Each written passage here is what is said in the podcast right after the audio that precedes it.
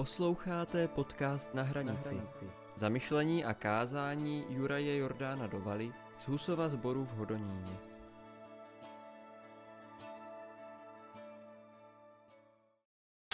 Čteme ze slov svatého Evangelia podle Lukáše z 19. kapitoly. Nejvyšší moudrost vnímejme. Ježíš pokračoval v cestě do Jeruzaléma. Když se přiblížil k Betfage a k Betánii u hory, která se nazývá Olivová, poslal dva ze svých učedníků a řekl jim, jděte naproti do vesnice a jak do ní vejdete, naleznete přivázané oslátko, na němž dosud nikdo z lidí neseděl. Odvažte je a přiveďte. Zeptáli se vás někdo, proč je odvazujete, odpověste mu, pán je potřebuje. Šli, kam je poslal a nalezli vše, jak jim řekl. Když oslátko odvazovali, řekli jim jeho majitelé, proč to oslátko odvazujete? Oni odpověděli, pán je potřebuje.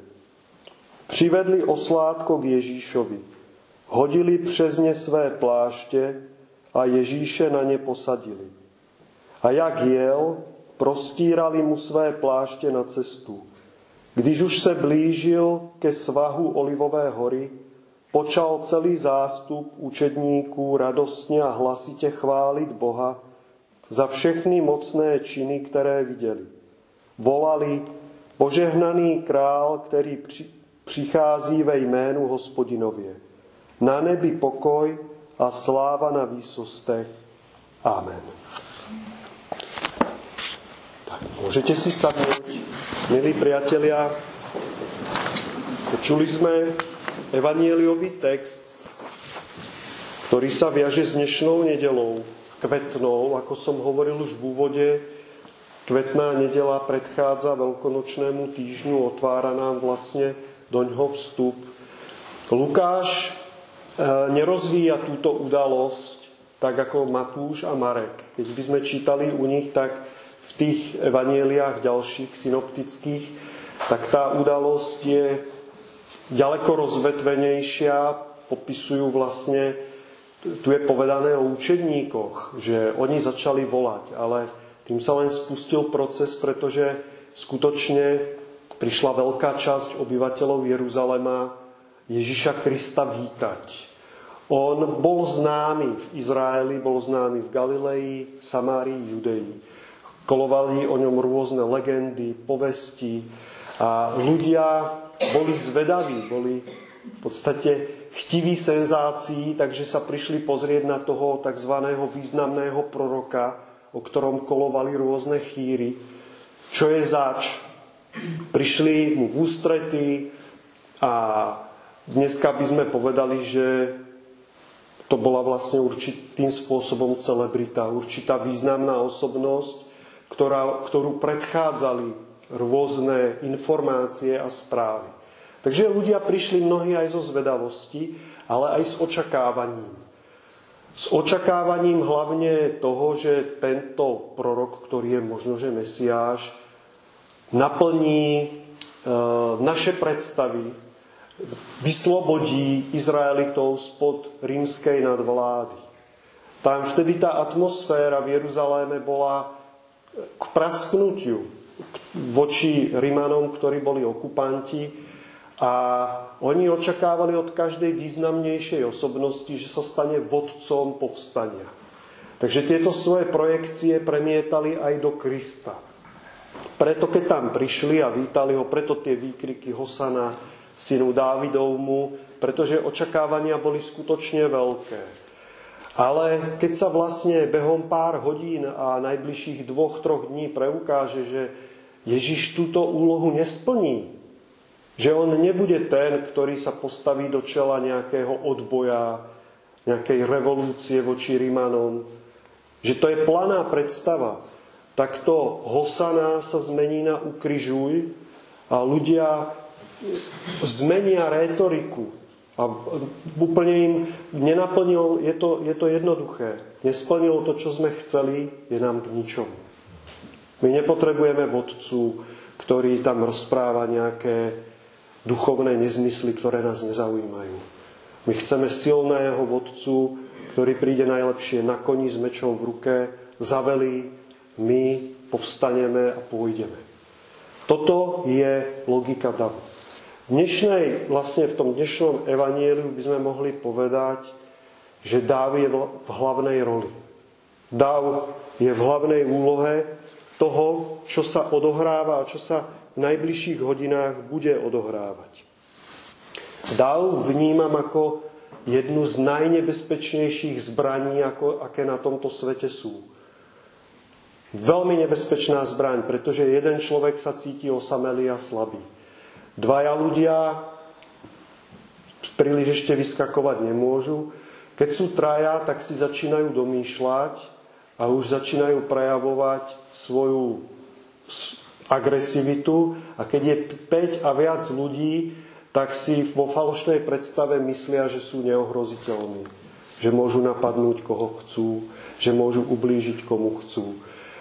Takto funguje dáv a preto hovorím, že to je nebezpečná zbraň, pretože čím viac ľudí pohromade, ktorých spája nejaká spoločná naštvanosť na niečo, spája ich nejaké spoločné nepriateľstvo, akákoľvek negácia, to je jedno.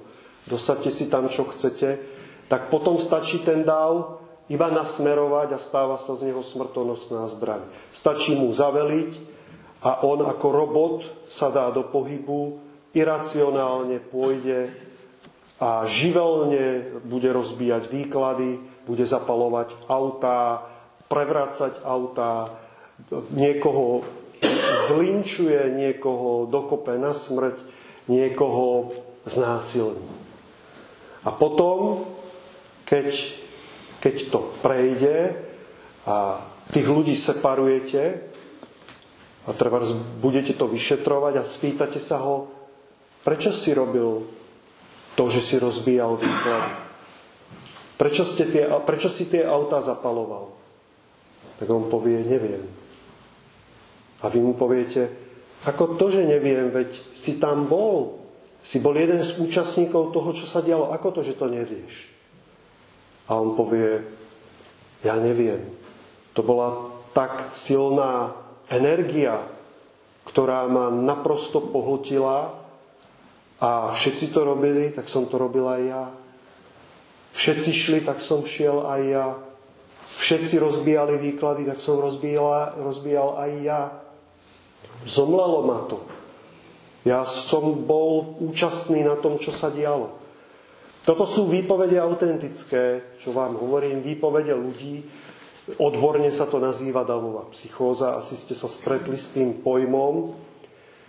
O O fenoméne davu boli napísané, a mohli by byť napísané mnohé knihy, aj niektoré sú. Ale všetky majú vlastne určitý spoločný, e, spoločné poznanie. Tí ľudia, ktorí skúmali psychológiu davu, tak došli k spoločnému poznaniu. A to tomu, že individualita sa v mase stráca. Že v individualita sa rozpustí v dave a stáva sa vlastne jedno veľké bezvedomie, bez pomočka vedomie, ľudské nevedomie, ktoré je strašne tvárne a manipulovateľné. Keď výrazná osobnosť, to môže byť politik, diktátor, výrazná osobnosť, ktorá si je tohto vedomá, dá tomu smer tejto bezvedomej mase a dá jej tú energiu strašnú nasmeruje, tak tá energia pôjde a urobí presne to, Môžete to vidieť treba aj teraz v Rusku. Ľudia, ktorí si nedokážu pripustiť pod tlakom mediálnym to, že ruská armáda pácha nejaké zločiny. Môžete im ukazovať zábery od nezávislých reportérov, od nezávislých médií, o tom, čo sa stalo v Buči a v iných mestách, tak tí ľudia vám povedia, že to nie je pravda. Včera som videl na, e, včera som videl rozhovory, asi, asi tam 15 ľudí v rôznych mestách v Rusku, nejakí novinári zo západu oslovili a pýtali sa ich na to, čo si myslia o Buči. A drvivá väčšina z nich hovorili to, čo je v Rusku oficiálne, mediálne známe, že je to podvrh. A jeden z nich hovoril, bol to už starší pán a on hovoril, viete, môj otec žije na Ukrajine. On už má 93 rokov a my si spolu voláme. A on mi hovoril do telefónu, čo ste nám to urobili, že ste tu povraždili nevinné ženy, deti a, a, a starcov. Čo ste nám to urobili?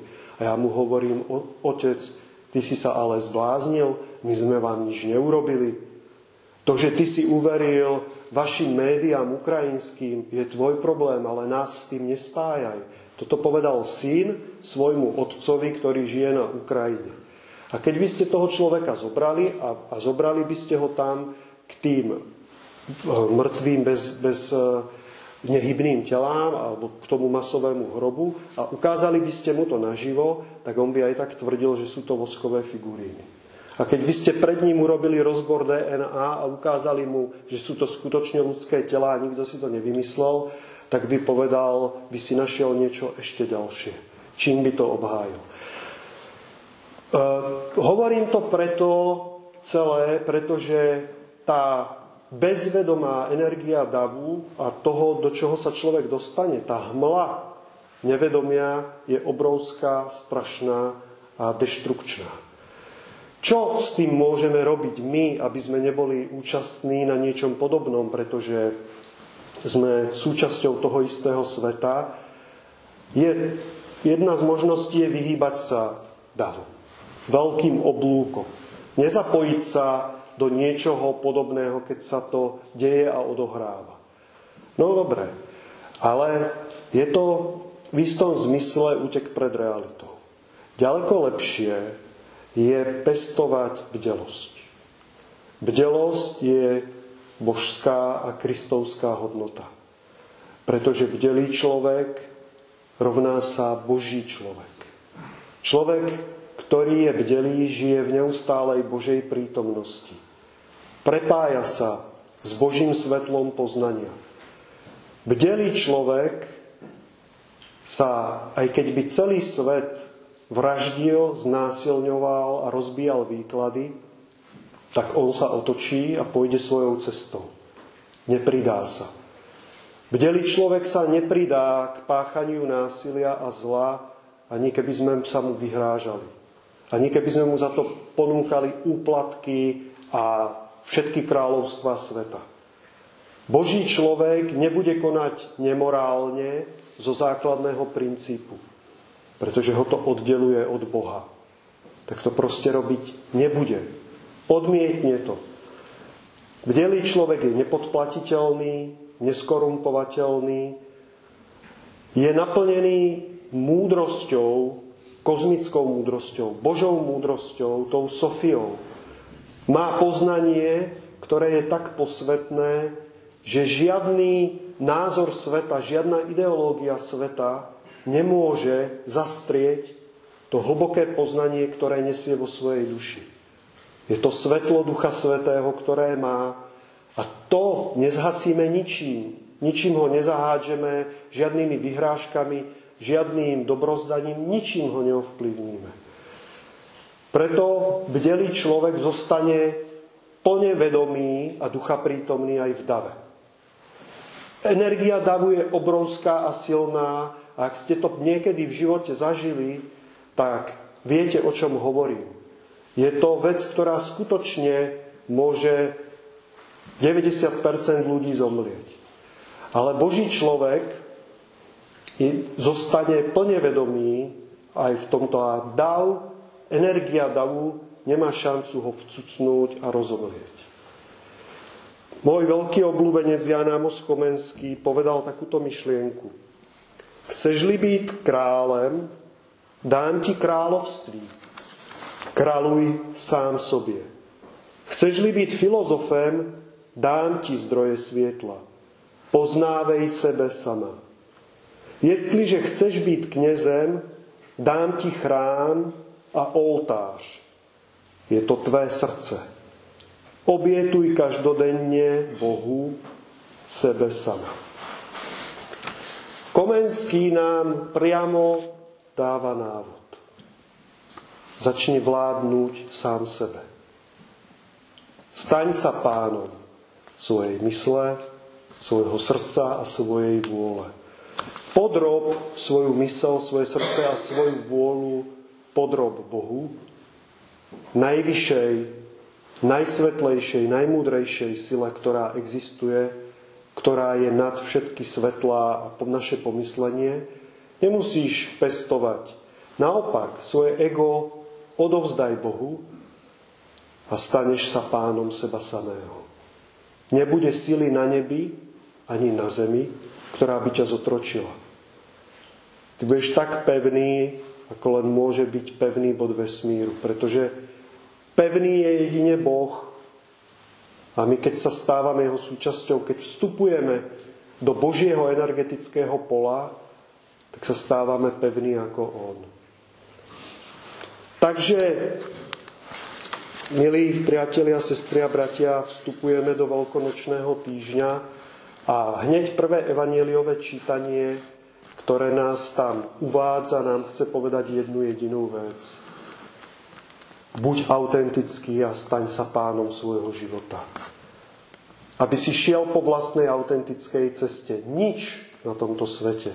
Žiadna myšlienka, žiadna ideológia, žiadny názor, správa zľava zo stredu, z vrchu, zo spodu, žiadny nemá väčšiu cenu, než svetlo v tvojom srdci. To jediné je to pravé. Amen.